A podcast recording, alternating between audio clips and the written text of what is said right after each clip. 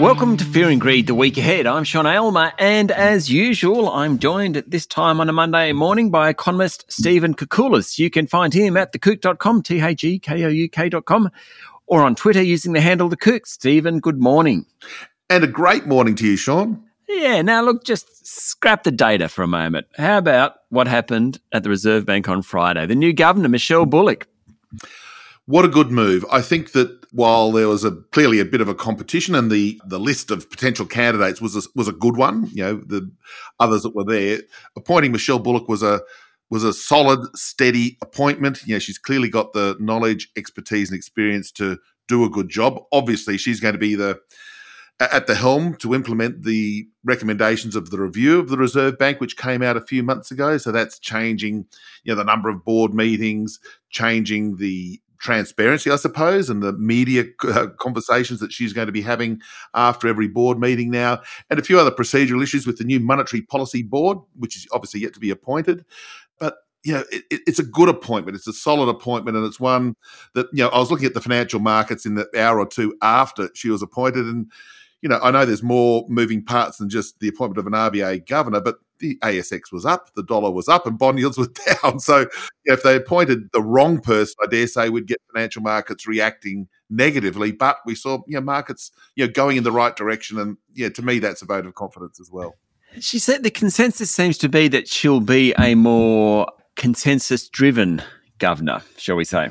Yeah, look, I, I, think that's right, uh, I, and I think that one of the criticisms of Dr. Lowe yeah, rightly or wrongly, but you know, clearly, you know, he missed his inflation target quite a lot and gave some less than accurate guidance on where rates would be and those sorts of things. And the the suggestion is that he didn't listen to uh, the internal bank economists as much as perhaps he should. That the other members of the board may have had a few ideas from time to time that again he tended to not embrace when he was looking at his forecast for inflation, for growth, and where interest rates should be. So you know, if Michelle Bullock ha- approaches it with a very open mind, and again with the new structure of the bank, we've got to remember that you know she'll be managing uh, a central bank that's going to be very different to the one that uh, Phil yeah. Lowe was managing. I think it's going to be good, and I think it's going to be good for public policy. You know, the, the, the proof of the pudding, of course, is will she you know meet her inflation target? Will she keep the economy growing at near full employment? Because that's the only benchmark you can really have for a central bank governor. You know, they can occasionally have a misstep, but if they then correct that the following month or the month after that, you know, usually they can recoup any any misstep that they make. And again, Dr. Lowe did not appear to do that as well as uh, you know. Glenn Stevens and Ian Macfarlane, the former RBA governors. Okay, so Michelle Bullock takes over in a couple of months. She'll be faced with an economy. I mean, I'm sure she's part of the deliberations now anyway, but uh, where we're at today, particularly given last week's US CPI figures and the comments from Phil Lowe about interest rates, it kind of looks like we're getting towards the peak of that rate cycle. I mean, we've been saying it for months, but now we really mean it, Stephen. I, th- I think we're really there. Yes, I think now with and as you mentioned, it wasn't just the U.S. inflation numbers, which came in at three point zero percent year on year. So uh, that's down from nine percent about a year ago. So you know, inflation's certainly going in the right direction. You know, China's got inflation at zero, annual inflation zero percent. So you've got the global inflation environment sort of tilting all the right way. So you know, again, regardless whether it's Phil Lowe or Michelle Bullock in a way, we know that inflation in Australia is going to be falling over the over the next six to 12 months. And that's really important.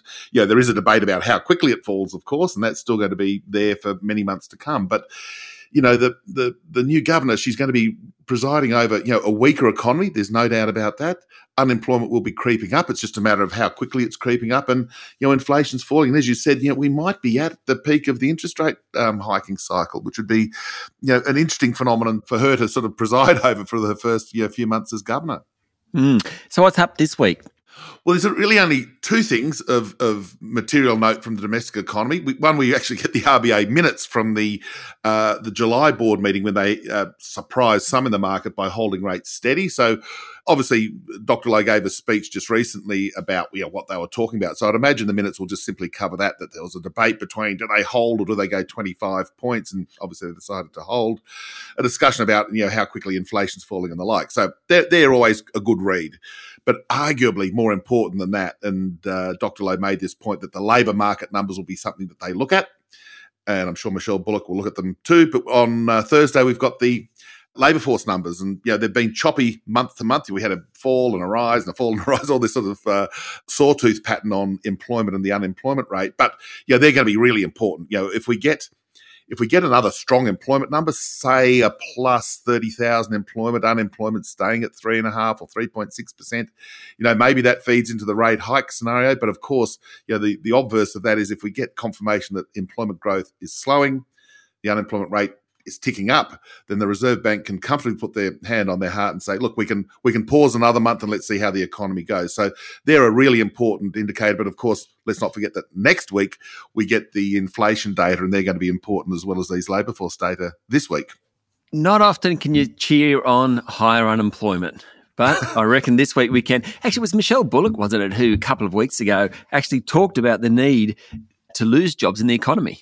Well, yes, it wasn't her speech of approximately three weeks ago. I just have to check the date. But um, she actually was talking about how their assessment of NAIRU, heaven forbid, you know, the full employment rate of unemployment was about four and a half percent. That you know, below four and a half percent, you get wage pressures, you get capacity constraints, you get labour shortages, skill shortages, and you can have too much of a good thing, like good red wine. You can have a little bit too much from time to time. no, you, no, you can't. No, like, you can't. like an unemployment rate, it can be too low. And when you run out of workers, which Australia did have, you know, you need to just sort of put the economy back on an even keel. And so when she gave that speech a few weeks ago, Ms. Bullock was sort of talking about that, you know, about four, four and a half percent.